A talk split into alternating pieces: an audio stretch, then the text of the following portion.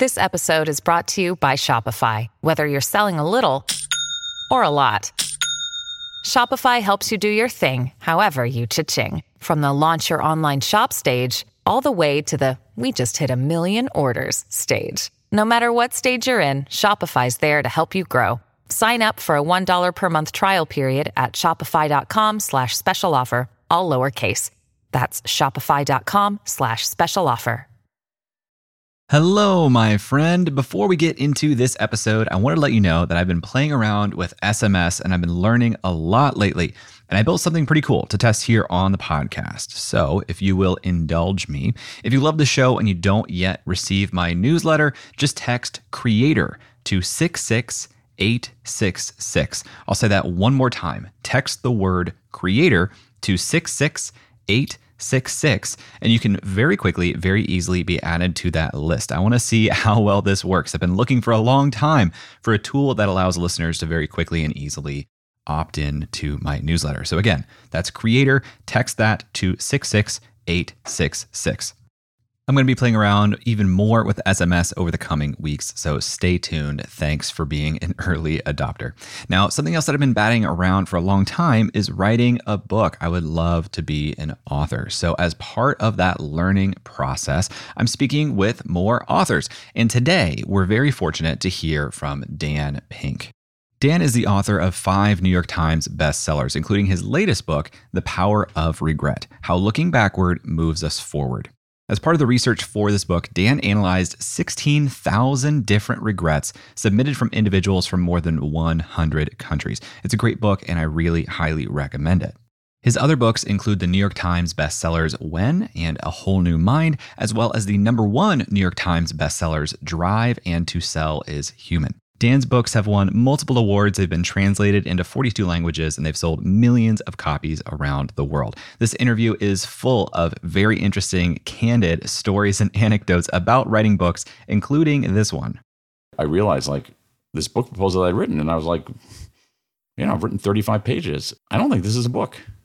Um, and I'd rather find that out now than when I had a contract for it. And I think that a lot of books that you see, the, the, a lot of the, the, the weaker books out there are books that would have benefited from people doing that vetting process. Before he was an author, Dan worked in several positions in politics and government, including serving as chief speechwriter to Vice President Al Gore. You may also know Dan from his TED Talk, The Puzzle of Motivation, which has received more than 10 million views. The good news about all this is that the scientists who've been studying motivation have given us this new approach. It's an approach built much more around intrinsic motivation, around the desire to do things because they matter, because we like it, because they're interesting, because they're part of something important. So, in this episode, you'll learn why follow your passion can be bad advice, when to maximize versus when to satisfice, Dan's rules for writing that allow him to be so prolific as an author, and why Dan doesn't write about the same subject in all of his books.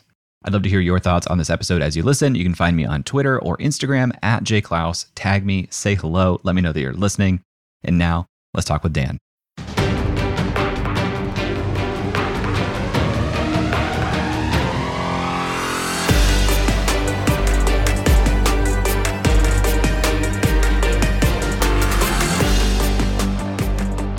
I've heard you say in the past that you don't like the advice, follow your passion.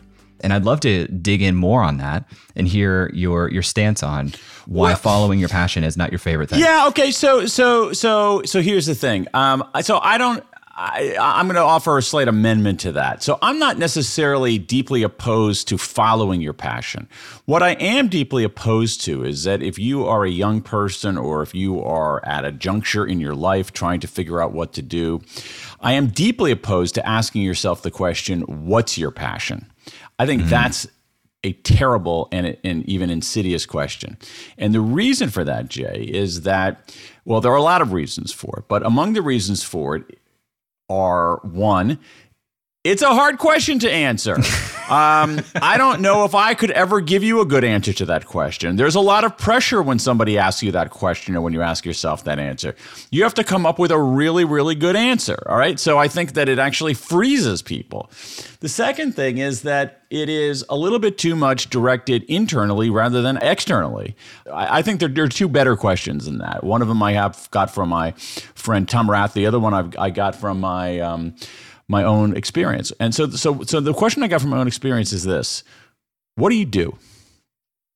Okay, what do you do? Uh, what do you do when nobody's watching? What do you do because mm-hmm. you can't help yourself? What do you do because it's part of who you are? And and I became a writer in part by asking myself, realizing I should ask myself that question um, which is not asking himself what my passion is because I've been a writer for a long time and I don't know if writing is my passion. I'm not sure because writing is a giant pain in the ass a lot of the time. um, and but if you if you ask if I, I discovered at some point in my life, maybe in my 20s, even my early 30s, that that's what I did.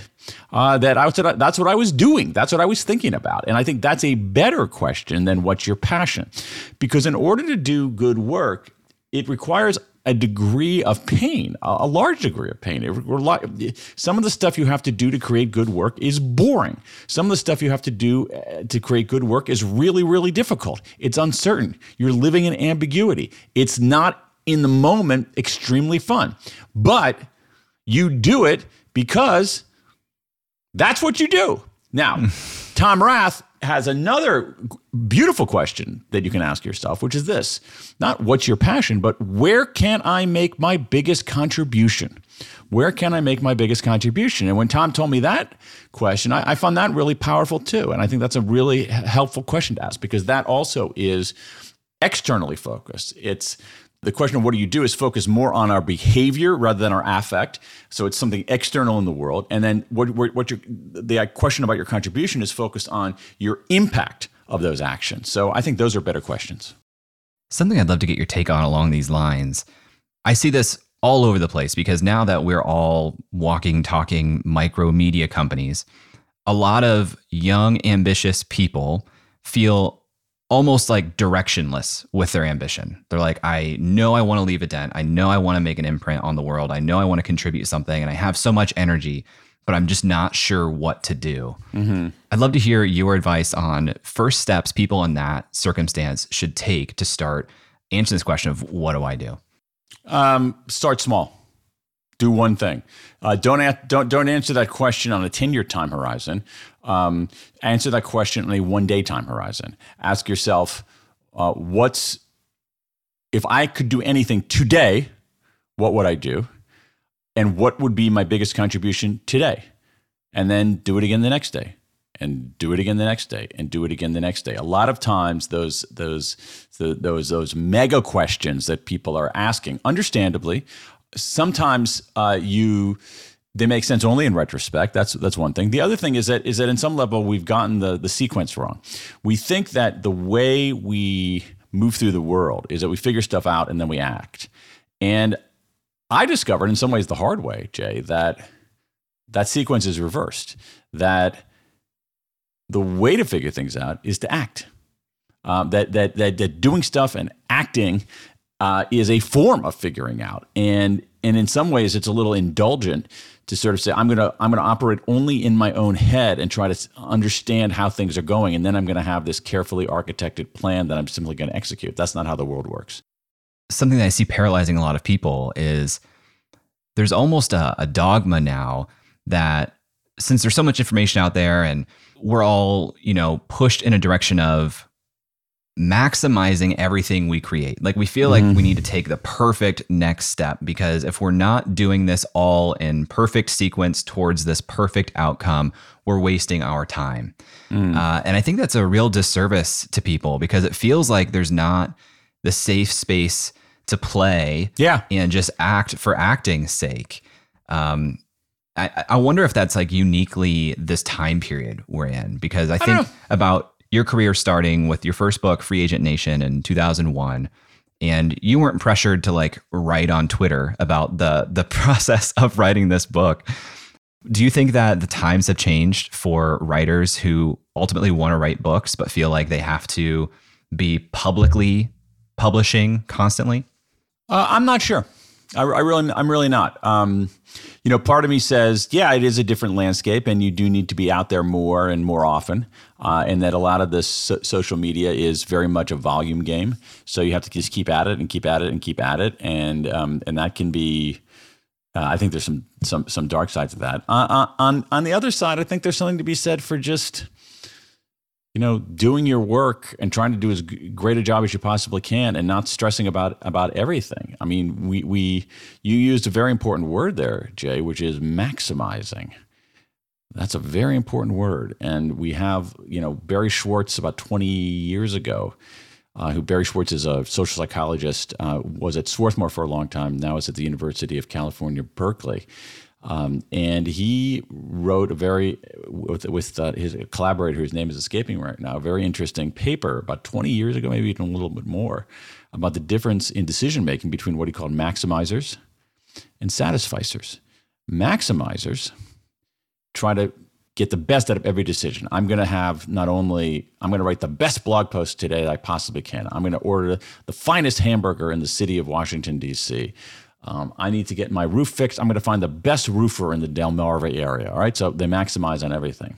Satisficers say, I'm just going to write a good enough blog post. I'm going to write a good enough, eat a good enough hamburger. And what's interesting is that what Schwartz found is that is that maximizers do achieve more sometimes, but they're miserable. And to me, one of the questions of life is how do we decide what to maximize on and what to satisfy on? And the older I get, the more I realize that a lot of the stuff we just want to fricking satisfy on.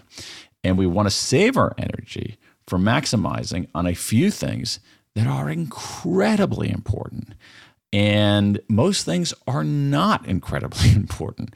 And so I think figuring out that balance between where do I satisfy, where do I say good enough is good enough, and where do I maximize is extremely important. And I deal with this literally every day. So, you know, I, I, mean, this morning I was writing an email and I was like, rec- I was recrafting the email. And ultimately, it didn't matter whether I had the most brilliantly crafted email today and what it was going to do, because the person reading it was probably going to take 14 seconds and then never thinking about it again. So, what was I doing? On that one, I should have been satisficing. Um, what I should have been maximizing on was, you know, spending some time this morning, which I did not do, in developing new projects. So, um, so all of us fall fall prey to that, and I, I think I think it's a really important question. Where do I satisfy and where do I maximize? And in my view, many people um, maximize on too many things and satisfy on too few things. I love that. I, I recently heard the idea that the young man knows the rules and the old man knows the rules so that he can break them, or this idea that mastery is knowing what to ignore. I love these these concepts of deciding where to compromise on effort or focus for the benefit of other things because um, you know the, the more time that i spend in this content creation world the more that i realize time allocation is like everything. It's the question that drives every day. Where am i putting this time right now? What am i deciding yeah. on on spending time on? And i know that historically you've kept your uh, business as a creator really lean. I think yeah, the last yeah, i heard your your company is you and your wife, correct? Yeah, absolutely. You know, that's a that's a decision that is partly a business decision and partly a lifestyle decision and partly a what you're good at decision. So I can I can parse those out. So the business decision is what I say to everybody, listen, I have been I have been self-employed for 25 years. I can't even believe that. I've been self-employed for 25 years. I can't even believe that, Jay, when I'm saying that. And I have never had an office outside of my home. Why? Because I don't want to pay rent to anybody. Okay? Paying rent to anybody is taking money out of my pocket and putting it in someone else's pocket. And even though I don't have an MBA, I have an intuitive sense that's not a great idea to do at scale. Okay. So, so, and, the other thing is, and I see people screw this up all the time, is low overhead, man. You know, low overhead um, we, you know, it's it's not only about it's not only about revenue; it's about the bottom line. And and so keeping your co- keeping your costs minimal and staying lean and mean is a way to continue doing the work it that you want to do. That's one thing. Second thing is lifestyle. I have zero interest in waking up in the morning and running a company. Zero. I like to wake up in the morning. Well, what I like to do is wake up in the morning and have a cup of coffee and like read three newspapers and not actually do any work. But on the days that I push past that instinct, I uh, instead want to go into my office and uh, figure stuff out that other people haven't figured out and create stuff and put it to the world. That's it. I don't want to run. So that's that's the lifestyle point. And um, the th- the third point. So what did I say? I said um, business, lifestyle. Oh yeah, and what you're good at. I'm not good at running stuff. I'm not good at managing people. So again, as we drop these life lesson bombs on all of your listeners here, Jay, the other one, get ready because it's about to detonate. The other life lesson bomb is eh, along with figuring out where to maximize and where to satisfy, why you should not ask what's your passion, but instead ask, what do you do and where can you make your largest contribution? you should also ask yourself this question what am i not good at and what i'm not what i'm not what the, there's a whole universe of things that i'm not good at but but among the many items in that universe is i am not good at running stuff at coordinating stuff at leading people at organizing people. That's not what i'm good at. So i shouldn't do that. What you are good at is publishing best-selling books. Love the power of regret. Hey, thanks. love the idea of turning this over in our mind and interrogating this belief of should regret be bad. I'd love to dig into what makes you great as an author and in the process of writing a book, what are you thinking about maximizing? Because there's a world where you spend all day on Twitter engaging with people who are re- saying, I love reading Dan Pink's book and feel all the dopamine hits all day.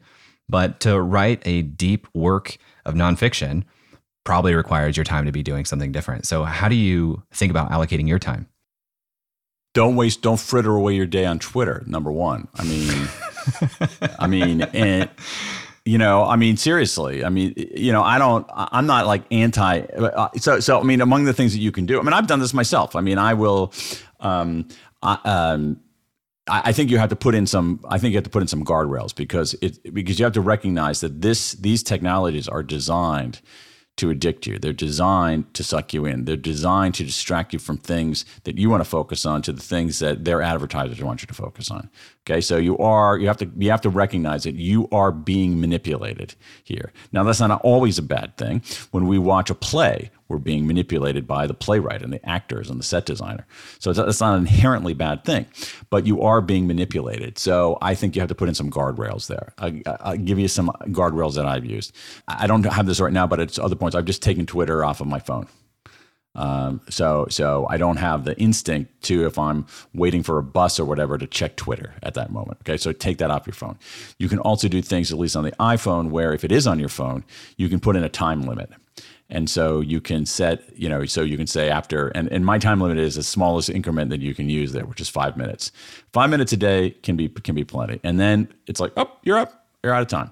That's that's that's the other thing. The and the other the other kind of guardrail that I've used, especially when I'm when I'm writing, is um, it is an inviolable rule um, that I do not look at any social media of any kind during my writing hours or when I'm trying to make my word count ever. I, I, treat that, I try to treat that rule. I usually, I'm fairly successful in treating that rule. I treat that rule in the same way that I don't, during my writing time, I don't have, you know, three martinis either because I know that would be destructive to my creativity and my productivity. So, um, so, so I think you can put in, I think you can put in guardrails that way. After a quick break, Dan and I dig into his approach to writing, and later we talk about how he chooses the subject of his next book. So stick around, and we'll be right back. If you know me, you know how much I believe in memberships. My membership is the core of my business, and earning an income directly from your audience is one of the most sustainable ways for you to become a professional creator, too. So I want to tell you about today's sponsor, Uscreen. Uscreen is a beautiful all in one platform that helps content creators earn a living from their videos by unlocking predictable, recurring revenue. You can host private live streams for your members, build an on demand catalog of premium content, and Uscreen gives you a community hub to interact with your members too. They can access your community from their mobile phone, so your membership is right there in their pocket. With a Uscreen account, you get video hosting, an out of the box website, full payment and subscription management, and plenty of third party integrations too. And Uscreen makes it easy to get set up. You get access to powerful website themes that are fully brandable with no coding skills required. Uscreen will even provide a dedicated success manager for you. Just about anyone that wants to make money from their content can do it with Uscreen. It's perfect for coaches, authors, influencers, and entrepreneurs in just about any niche. Right now, Uscreen is used by creators in fitness, education, news, kids entertainment, and more. That includes Yoga with Adriene and Creator Now, just to name a couple. Uscreen is the platform for building a video membership site that is great for generating a sustainable income for professional creators. If you create video content for your audience, I highly recommend checking it out. If you're interested in learning more about Uscreen, visit uscreen.link slash J. That's U-S-C-R-E-E-N dot link slash J and let them know that I sent you. This episode is sponsored by BetterHelp. Last year, my wife and I started talking about her joining the business full time. This is a huge decision, not just for the business, but for our marriage. My wife, being the very smart and thoughtful woman that she is, suggested that we proactively sign up for therapy as a couple to help us communicate better before we started working together. It really helped us have better language to describe how we're feeling and listen to one another, which generally lowers the intensity of any conversation. Now, I had never been in therapy before, but here's something that I didn't expect. It didn't just help our dialogue, but it helped my inner monologue too. The way I understand my own experience has changed based on the tools that I got from therapy. If you're thinking about starting therapy, give BetterHelp a try. It's entirely online, so it's convenient, it fits your schedule, and you can be in the comfort of your own home. Just fill out a short questionnaire and you'll get matched with a licensed therapist. They even make it easy to switch therapists if it doesn't feel like a fit. Get it off your chest with BetterHelp. Visit betterhelp.com slash creator today to get 10% off your first month. That's betterhelp, H-E-L-P dot com slash creator. And now back to my conversation with New York Times bestselling author Dan Pink. Can you tell me more about your writing hours and your word count? Sure. When I'm working on, especially when I'm working on a book or or, or a long article, um, you know, I tend to treat the I tend to treat the writing like a like a job, like a like in, in some ways, you know, the the example, the analogy I've used many, many, many, many, many, many, many, many, many times is is is a bricklayer. So I I have a job to to, to lay bricks and to essentially to build some kind of structure with bricks, and my job is to come into my office every day and lay the bricks, um, and it doesn't matter whether I'm in the mood to lay the bricks or not. That's irrelevant. My job is to show up at 8:30 in the morning and lay the bricks. And I find that if I have a specific time I need to be in the office and a specific number of bricks I need to lay, that is a word count. What I do is I, I establish that time of coming into the office. I establish that word count, which for me, since I'm a very slow writer, it's not a massive word count. Sometimes it's 500 words, sometimes it's 700 words. Um, and I don't do anything until I hit that number. Uh, I don't look at my email. I don't. I don't even bring my phone with me into the office. But I don't look at my email. I don't do anything else. I don't have, schedule any kind of appointments. I don't do anything else until I hit that number, um, and then I'm liberated to do other things. But then I do it the next day, and the next day, and the next day, and the next day, and that's how you get shit done. When you've taken on other projects like working uh, on the TV show with National Geographic, do you take a hiatus from Yes. like the writing hours? Yes. Here's the thing. Okay, get ready. Put on your flak jacket, listeners, because we got another knowledge bomb that's about to go off here. All right. I mean, another life lesson bomb that's about to go off. Uh, I think you also have to uh, understand how you work.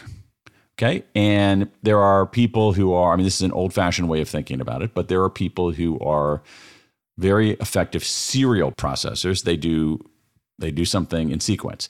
I do this, then I do that, I do that. And there are other people who are more powerful parallel processors. They can do things in, in, in, in parallel.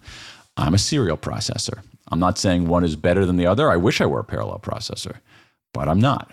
I'm a serial processor. So I tend to do things, I like to work on basically one thing.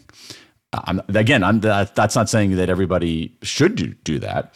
Um, in fact, I don't think everybody should do that. Uh, but I do that for better or worse. And so, so I will, uh, so, um, so, so when I'm in the really, when I'm in the throes of writing a book, I close my calendar entirely to anything. I don't do anything else. Uh, and certainly when I wow. take out a big, uh, when I take out a big project like that, um, that you just mentioned, I close my calendar um, entirely so I can focus on that and and only that. Now, occasionally things will infiltrate, but that's that's that again. That's your mileage may vary, listener, but that's how I do it. One thing I really admire about your your career as an author is it's very clear, like you said earlier, you've you've followed your interests. You know, you went free agent nation talking about the future of working uh, for yourself. You have a whole new mind, which is about right brainers versus left brainers. Uh, then you have a career guide, The Adventures of Johnny Bunko, which I've heard you say is one of your favorite books that you've written. And these things are tangentially related, but it's it's not as if you've written like Free Agent Nation and then six follow-ups in that same direct canon, right? So I would love to hear how you think about the sequence of your books and how you choose an idea to dive deep into because you do such a deep research. Um, since these things aren't necessarily perfectly sequential. Yeah, I mean, um, the truth is, I I actually don't think that that much about it. Like to me, that's not the question. That's not. Again, your one's your mileage may vary. Uh, that's not how I think about it. Um, what I think about is what is an idea, a concept that I want to wake up and grapple with every day intensely for the next few years and we'll end up wanting we'll end up talking about for the next 10 20 years and the truth is that's not most things and so you have to have a very high bar for that and it doesn't matter much whether the second book you I work on or the third book I work on is a somehow perceived as a natural outgrowth of the first or second book I've worked on. Now, I mean, if I started writing um, uh, gothic romances right now, I think that that might be far afield, and people would say, "What the hell are you?" You know, like it would make no sense at all. But um, but I have no, I have no, I, I have no interest in in doing that. I, I think that you have to find something that you care deeply about, and you're willing to spend all of your time and energy over both that concentrated period in the shortish run, a couple years, but then also, you know, talking about you know for the rest of your for for the rest of your your life. I mean, I got a. Um, I just got a, I got a press inquiry this morning about a, the book on timing I wrote. That was only four years ago, but I've gotten pre, you know I'll get press inquiries on on um, on stuff I wrote ten years ago or 15 years ago, and that's cool because uh, I, I care about this. I care about those ideas, but but most things I you don't you don't care about. So I think it's really important to find something that you are deeply interested in. And here's the thing. I really believe that if I'm deeply interested in something, other people are going to be deeply interested in it. It's not like I have some kind of exalted preferences or tastes, or I'm such a unique individual that if I'm deeply interested in how to be more effective in influencing and persuading and selling that I'm the only one who's going to be interested in that. I ask because it's it almost gives people permission. A lot of creators starting today, again, they feel this pressure yeah. to maximize the path they're taking. And the advice is typically like, you've got to corner yourself as the blank guy, yeah. you know, yeah. the future yeah. of work guy, the regret guy. Yeah. Um, and it's, it sucks. well, I mean, I think you know. Again, again, I'm not saying that that my experience is necessarily what everybody else should do. I'm just telling you what I do and why I do it. Now, I think that there is there is something to be said for you know cornering the market conceptually in some ways, so that so that people always think of people. You know, people always think of you. I think I can see that, that there is something to be said for that in the shortest run. In the longest run, I'm not sure because I've seen this too many times where people essentially like you're not doing readers any good writing the same book three times, although lots of people do that. Um, I mean, I have there are authors I know who basic who really can't give me a good explanation about why book three is different from book two is different from book one, um, because they're essentially just rehashing the same thing. Mm-hmm. You know, so. Um, and and and the thing is, is like first of all, I think that's boring. Second of all, I think it doesn't do a service to readers. Third, I think for ninety nine percent of people, it's a terrible commercial strategy. Can you say more about that? I mean, you said something. You said something original, and people liked it. So to pretend that you're saying something new about that idea when you're really not, people can see through that. Again, there's charlatans and, and posers and f- so forth who end up doing well. That's true in every field of any kind. It has nothing to do, you know, like you know, there's like I mean, in any this is like this is like another thing that that I think younger creators have to deal with is that what happens in a world of when you're dealing with anything that is about art, ideas, concepts, stories, uh, media, anything like that, when you're putting stuff out there in the world and you're getting evaluated by large numbers of people, and some things are hits and some things are misses, and some things succeed and some things don't, that you're going to look around and you're going to say, that person succeeded and that person stinks. That person is putting crap out there. And it's incredibly annoying. I, am with you on that 100%. But you know what? That happens what what also happens is that somebody else puts out something that is great and it doesn't get the it doesn't get attention or it doesn't get the attention it deserves. That happens a lot too. That stinks too. I hate that. I hate when I see people doing great work and doesn't go anywhere. That is a that is frustrating. I mean, obviously it's frustrating, to, deeply frustrating and vexing to them, but it's frustrating to me too. Um, and you know what? There's nothing you can do about that.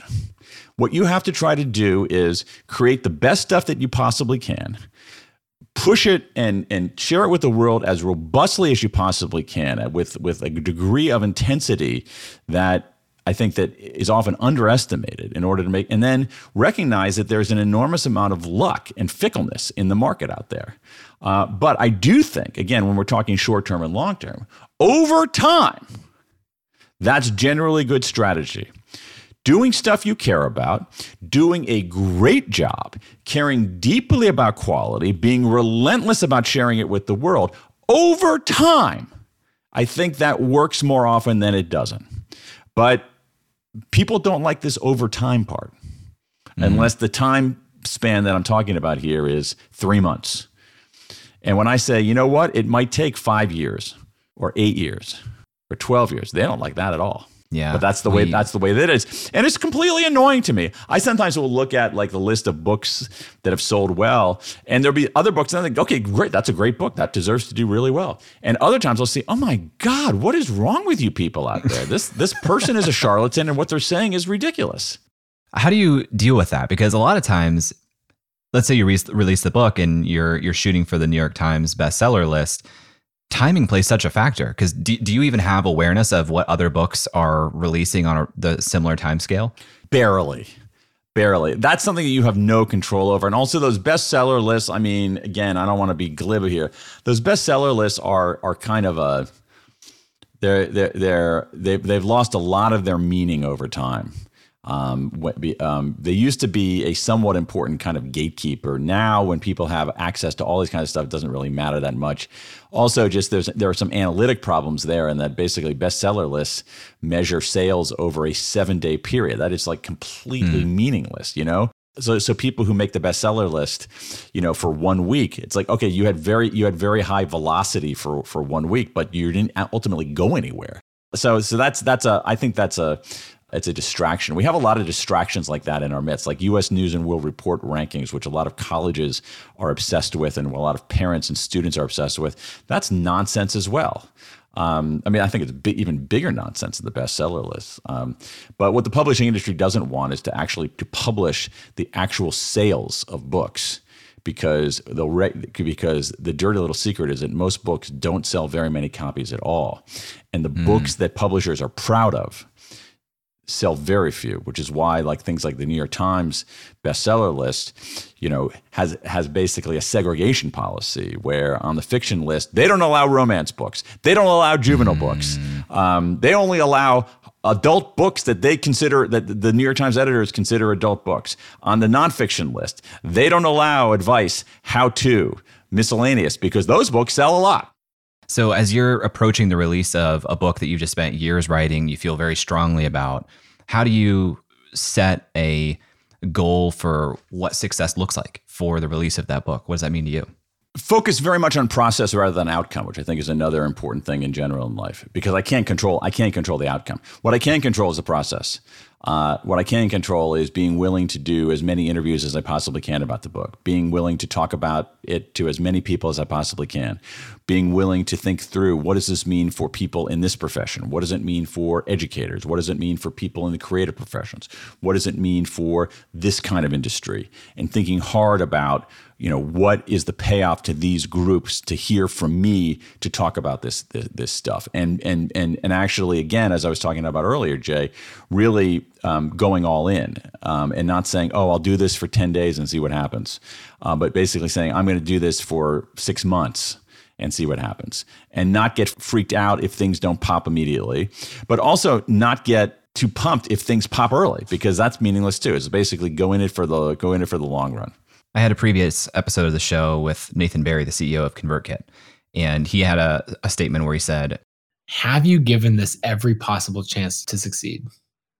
Because if yes, if you have, you really want it, you've given it every possible chance to succeed, your best effort, and it hasn't worked, like it's time to shut it down and move on.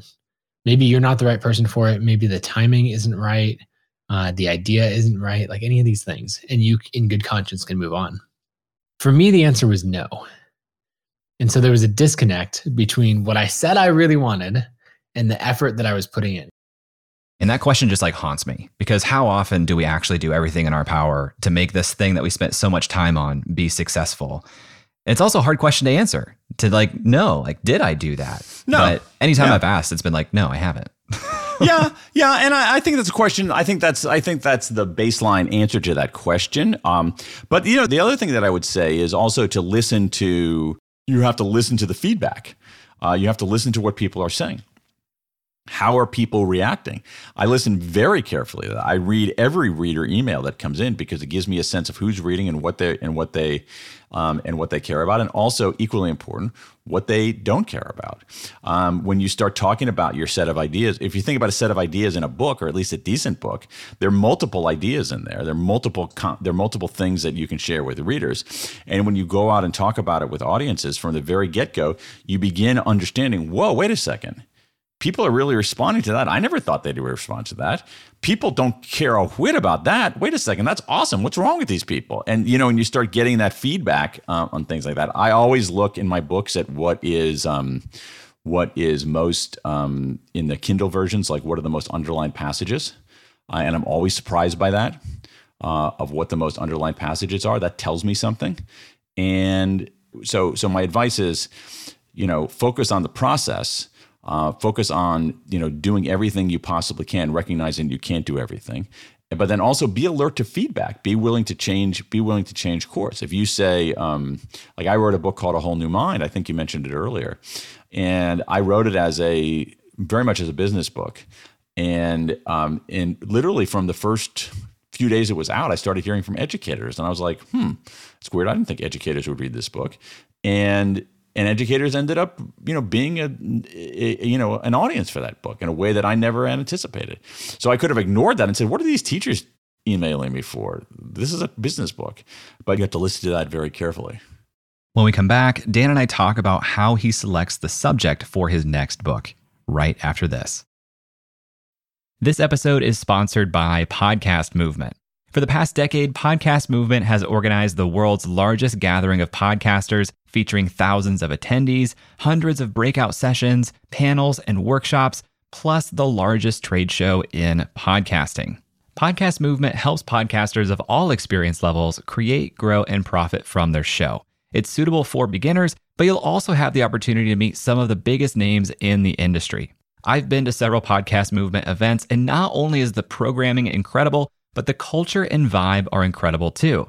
It attracts thoughtful, empathetic, and collaborative people, which makes sense when you think about the medium of podcasting.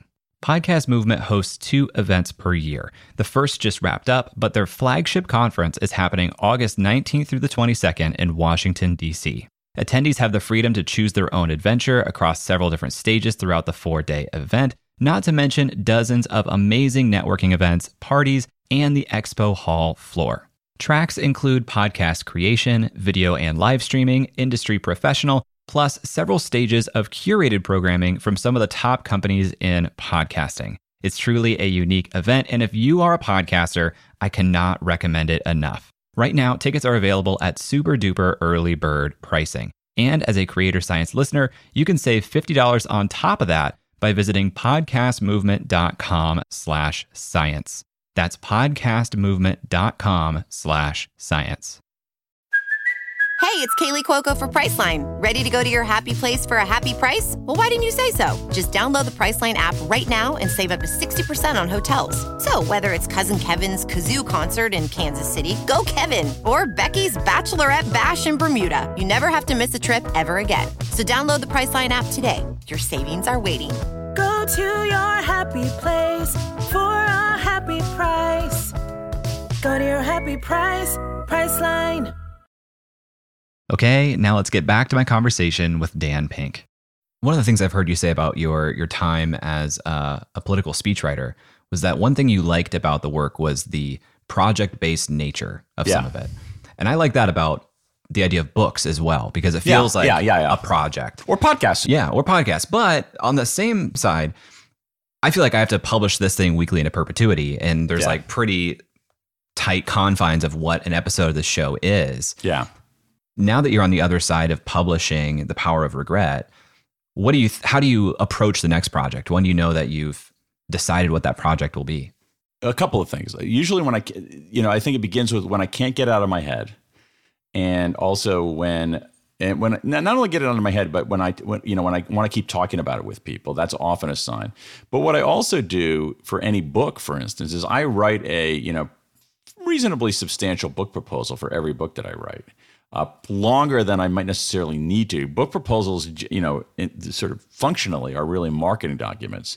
I mean, you you can usually get by with, um, you know, something relatively short and straightforward and concise, talking about what this book is, what what it's about, why no one has written it, why you're the perfect person to, to write it, what the what the um, you know what your credentials are for writing it, giving some examples of how you would execute it, giving some examples of the substance that would appear in the in the pages, and being clear who the audience is for that book. That doesn't necessarily have to be a very very long document. Um, I end up, you know, I end up writing book proposals for longish book proposals for every book that I do. And the reason I do that is that the act of writing the book proposal is a test of the concept. Number one, does it hang together? Number two, do I want to work on this? So I've written several book proposals that never went anywhere. Why? Because in writing the book proposal, I discovered either this isn't a book, that's happened before, or this isn't the book I want to write. Um, I, I okay, this is kind of interesting, but I don't want to get married to this idea. I'll go out on a few dates with this idea, but I don't want to get married to this idea at all. Uh, I don't even want to go steady with this idea, and and so um, and that's and that's and that's really important. Um, uh, you know, I think that in some, I think both of them are really important. I mean, there was one example from years ago that um, that I, I realized like this book proposal I'd written, and I was like, you know, I've written 35 pages. It's like, I don't think this is a book. Um, and I'd rather find that out now than when I had a contract for it. And I think that a lot of books that you see, the, the, a lot of the, the, the weaker books out there are books that would have benefited from people doing that vetting process. I love that as a filter because so often, I mean, any creative could do a faux proposal for any project that they want to take on to themselves. Exactly. Right. Exactly. Because Well so said. easy to get really excited about something. Exactly. Announce to the world you're going to do it. Now you're committed. Now you get, oh my gosh, I love that as an exercise. But I mean, your analysis like- of it is your is sharper and better than mine because it's it's like you can you can you can come up with it and you can feel good about that, but you haven't done the you haven't done the hard work of trying to make it work and make it hang together, which you're going to have to do eventually. So it's you know, you can pay me now or pay me later, and I want to know that stuff early rather than late because if you discover it late, it's miserable. something about your work that I think a lot of people can learn from and benefit from is you take a, a research backed approach to all of your writing. And I feel like any piece of content can be made more interesting, more valuable if you have more proprietary research backing it up and it's not just opinion. We're so incentivized just to throw polarizing opinions out there because they get a reaction and it's easy to put together when you don't have to back it up in research. So I'd love to hear your process of research because it sounds like an intimidating thing to capture 16,000 regrets before writing the book or running this this research process but you've said today you can do that with one to two people from your garage so can you can you talk about how you go about research Yeah, you can do that. The thing is, here's the thing: it's like it's a lot of work. That that's all that it is. It's not a matter of brain power. It's a matter of uh, of of putting in the time of of of of you know going back and laying those bricks. Uh, you don't have to be a genius to do all that stuff, but you know what you, you know what you do have to do, and and a lot of people aren't willing to do that. So they're oh, I'm going to do some re- I'm going to do some research, and it's like you know it's like do you do you want to read, you know they say oh I read a paper, um, okay that's nice. Uh, are you willing to read 25 papers as a start and 200 papers and most people aren't um, um, you know are, are you just are, are you are you willing to do that work? And most people aren't because it is difficult and it's unglamorous and a lot of it is kind of boring. And it takes a very very very very very very long time. And what does that look like? Does it literally look like do you have you had to go to just like libraries and read books on this subject and papers? Or has the internet given you enough firepower to do most of the research from your computer now? Um, I don't have to go to libraries that often. I mean, you know, in the old day, the pre-pandemic days, I would, um, I would have to, you know, I would go out and, and you know, report things and and, and interview people in, in, in person. But I, I mean, here's what it looks like, Jay. You said, said, what does it look like? It looks like this. Okay, this Oh is like gosh. one, but that's like let's this is like one fiftieth. All right. Um, it you know um, you have to be willing to you have to be willing to turn you know to turn every page. And and and that's and that's hard and it's unglamorous and it's sometimes boring and most people don't want to do it. How do you know when you've done enough? That's a good question. Um, i don't think you always do. Um, for me it's very instinctual but i think it becomes when when i start hearing the same thing over and over again that is you can almost chart it out. It's like you're let's say you're, you're saying okay so i need to i'm going to give you an example. Um, what does the science say about um, the importance of um, feelings of belonging on academic performance? I'm, I'm totally making that up, okay? Um, and so you start out with a hunch, okay, about what it'll say. And then if you were to chart it, you say, oh, I'm learning more, I'm learning more, I'm learning more, I'm learning more. And then at a certain point, you say, wait a second, I'm hearing the same thing over and over again. Uh, and you look at your notes and it's like, okay, I already wrote that down um, oh, here's somebody else saying this same, exact same thing. So you get this instinct when you're when you're plateauing. And it goes back to what we were talking about earlier, which is basically at a certain point you have to say, okay, this is I, I got this down more or less now. I'm not getting a PhD in the I'm not writing a PhD thesis in belonging in academic performance. What I want to do is I want to master the basics of this, get it right, lock it down, and uh, and move on. And so when you feel yourself, at least I do, when I feel myself plateauing there, I basically have to, I, you know, as as as as much as I would like to read four more things because it's a lot easier than writing. You have to say, okay, stop there, and then there's also the test of. Well, I've done the research. Can I explain it in a way that is crisp and coherent? And sometimes you can't. And so you start explaining, and you're like, oh, wait a second, I actually don't understand this as well as I thought. Or, oh, I never thought about this point. You have to go back and do some more research. So all of this is all of all of this. Like if you want to do this right, you got to do a lot of work. That's you Yeah. know you don't have to be very smart. Believe me, you just have to be able. You have to be willing to do a lot of work. I think it's true for. I think it's true for anything. You look at like these works of. You look at these works of of, of history or biography that that people write. It take five, seven, eight years to write. You know, and you look at this and it's like, wow, this is like took so much work to do to find all this research to put it together in a coherent way. Um, you know, this is I like my my my my hat is off to you, and you're doing me a service as a you're doing me a service as a reader. That's the opportunity though. You know, this is the mindset shift I'm trying to have myself constantly is you have these narratives where you say, ah, but that sounds like a lot of work or that sounds hard. But that's exactly why that makes something valuable. That's why other people aren't doing it. That's the opportunity for you. Bingo, hundred percent behind you on that one, on both. Okay, so so so on both dimensions of that. Number one is that um, that's what makes it valuable. You said it perfectly. That's what makes it valuable. And also, that's what allows you to, you know, if we go back to the the famous business strategy metaphor of red ocean versus blue ocean, all right? Cranking out short-term hot takes on things, you know, in is is a red ocean, all right? But coming up with research-based interesting, relevant, useful things that they can't find anywhere else, that's blue ocean. You know, and so it's it makes it more valuable, but also fewer people are doing it. So it's ultimately, in the long run, a better business. I've even heard you say that when you're in the editing process, you will read your book manuscript to your wife and have her read it to you. Yeah. Which sound when I heard you say that, that sounded so painful to me. I'm like, I can't imagine doing that. You should see, again, you should talk to my wife about how painful that is. so, I mean, it's it's painful to me, but it's way more painful to her. Oh my gosh! But that's again, how you do it. The opportunity. That's how you do it. You know, and and again, like I just I'm, I'm sorry to sound like the old man on the porch here, but you know, you we, but we see this. I'm not saying anything new here. You talk to anybody who cares about how to play the violin well, and they'll talk about it this way. You talk to any athlete about how do you get good at tennis, how do you get good at basketball, they'll talk about it this way. Um, you know, and and I just you know, it's just like my experience has been there's some people who are willing to put in the work and some people who, and many people who aren't. And if you're somebody who is willing to put in the work, really willing to put in the work, not perform putting in the work, but really putting in the work over time, you're going to be fine. Let's play that forward. Let's say I'm listening to this and I aspire to writing my first book and I'm willing to put in the work.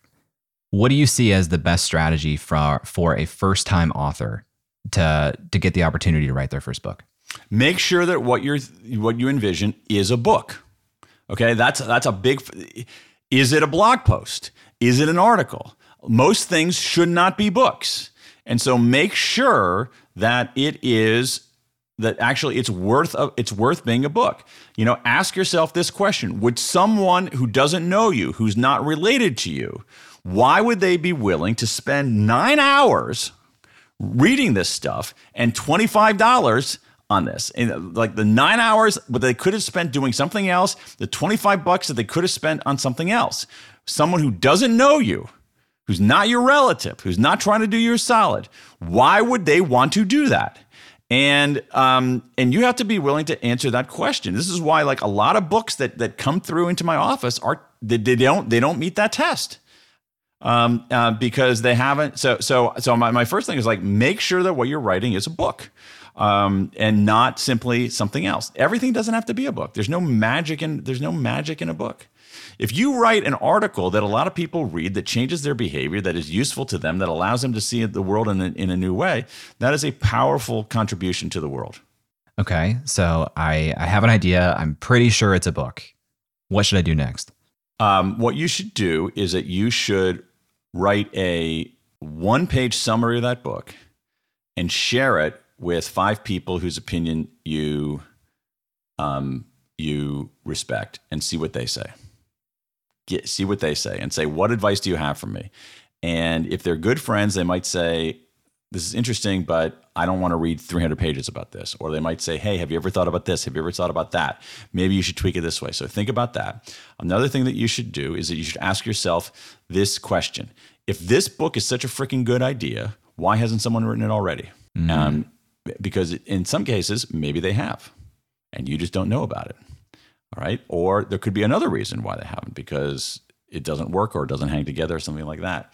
Um, and so, uh, so, what, so what I would do is I would start small, do a one page version of the book, get some feedback, maybe then do a two or three page version of it, get some more feedback, maybe write an article for public consumption about it, get some feedback on that, um, and then look hard at what is already out there and, and try to figure out why hasn't anybody written this?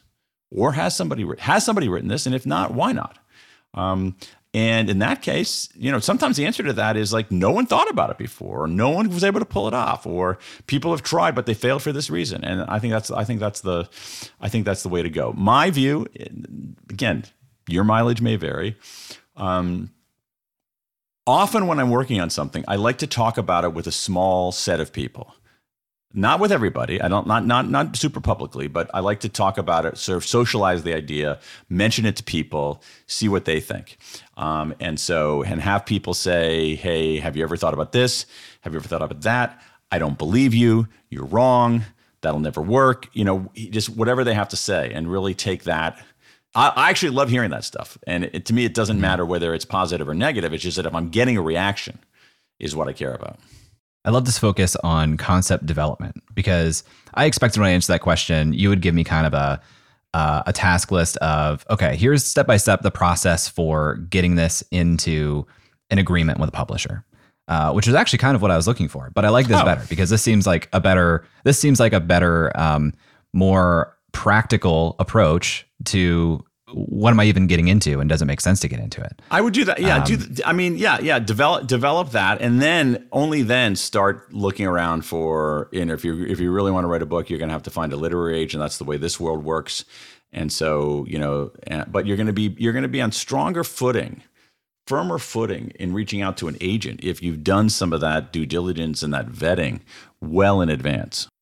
How much research do you think a first time author should do before approaching a literary agent versus after you know they, they're in the process of writing the book? depends on so much it, about it- that, that's that's a hard one to answer because it depends on who the who the first time author is and what um, um, and then what kind of research you're talking about um, and so if if you want to write a book about the best kind of uh, uh, nutritional regimen for avoiding cancer um, and you are a an oncologist at Johns Hopkins University Hospital, um, I think the the publisher can trust that you more or less know what you're talking about.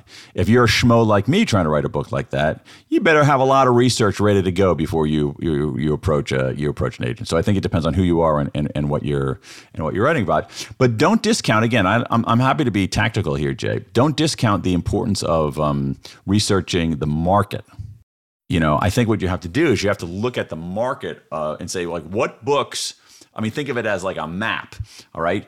What books are out there in this more or less similar space but why is yours going to go to this spot that is unoccupied right now um, and so you need to know you need to know the market i think you need to know the market very well you need to know you'd be able to talk about basically every book that's been written or is adjacent to your topic and you need to know inside you need to know that inside you need to know that inside and out You're basically describing the book as a, a business in and of itself. Totally, yeah. Because a book proposal is two things. One, no, as I mentioned before, it's a marketing. plan. think of it as a it's a business plan for writing a book. All right, but it's also internally, it's also a test of whether you want to do this thing. In the same way, a business plan is that way too. If you say, "Oh, I want to start a, I want to start a vegan pizza restaurant in Washington D.C." Okay, that sounds cool. It's probably a pretty good idea. Uh, but until you write a business plan saying, "Okay, where do I get the ingredients? What's my budget going to be like? How many people do I need to to hire for this? How much money do I need to raise to start this business? Um, what are, what portion of people in the Washington D.C. metropolitan area are vegans? Are there other vegan restaurants in this in this area? Have there been vegan restaurants tried in this? In, you know, it's like that's a different kettle of fish there. I love these takes because a lot of times when I ask these questions, the kind of trite advice I've started to get is uh, all that matters is now you're coming to a literary agent and you already have an audience. That's all they care about.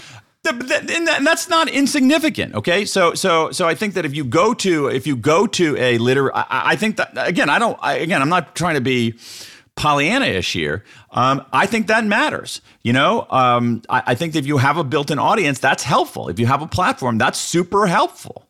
Um, but you know, it's it might be necessary, but it's certainly not sufficient. And in all cases, it's not totally, totally, totally necessary. I, I don't. I, I just. I, I think that that you got to get the the, the the the the substantive, deeper stuff right first. The other stuff is. I think those are in, in some ways second order issues. If you start saying, "I have a big platform, I should write a book," you're going to write a crappy book. If you say, I've got an idea for a book, I'm the perfect person to write it, it's going to be a great book, how can I build a platform to launch it? That's a better way to go. I love it. Well, I'd like to wrap this up with just a quick, simple question that I love asking people. Inside the world of authors, is there a hunch that you have about where things are heading, but you don't have any data yet to support that hunch? Um, uh, data free hunches are my specialty. Um, so um, I would, I, I have a hunch that books will get a little shorter um, because I think that attention spans are shrinking. That's always, I think that's been a per- permanent state. I think they're shrinking and shrinking and shrinking. I think a lot of books are too long. So I think we'll get that. I also feel like there is an opportunity out there for book, for a quote unquote book beyond an ebook. Uh, to uh, integrate other elements, other kinds of interactive elements into it. That hasn't been fully realized yet. I certainly haven't done it. Uh, what's more is that I think that uh, the world of audiobooks, um, we're going to look back. I'm going to look back at some of the audiobooks that I've done myself, where I'm basically sitting in a studio and reading my written text aloud and calling that an audiobook. I think we're going to look at that as like a joke. Uh, and what we're going to see, I I mean, some places I've done, Pushkin's done a really good job of some of these things, is actually creating things pre- precisely for the audio medium um, that are not simply printed stuff that's read aloud. Those are my data free hunches.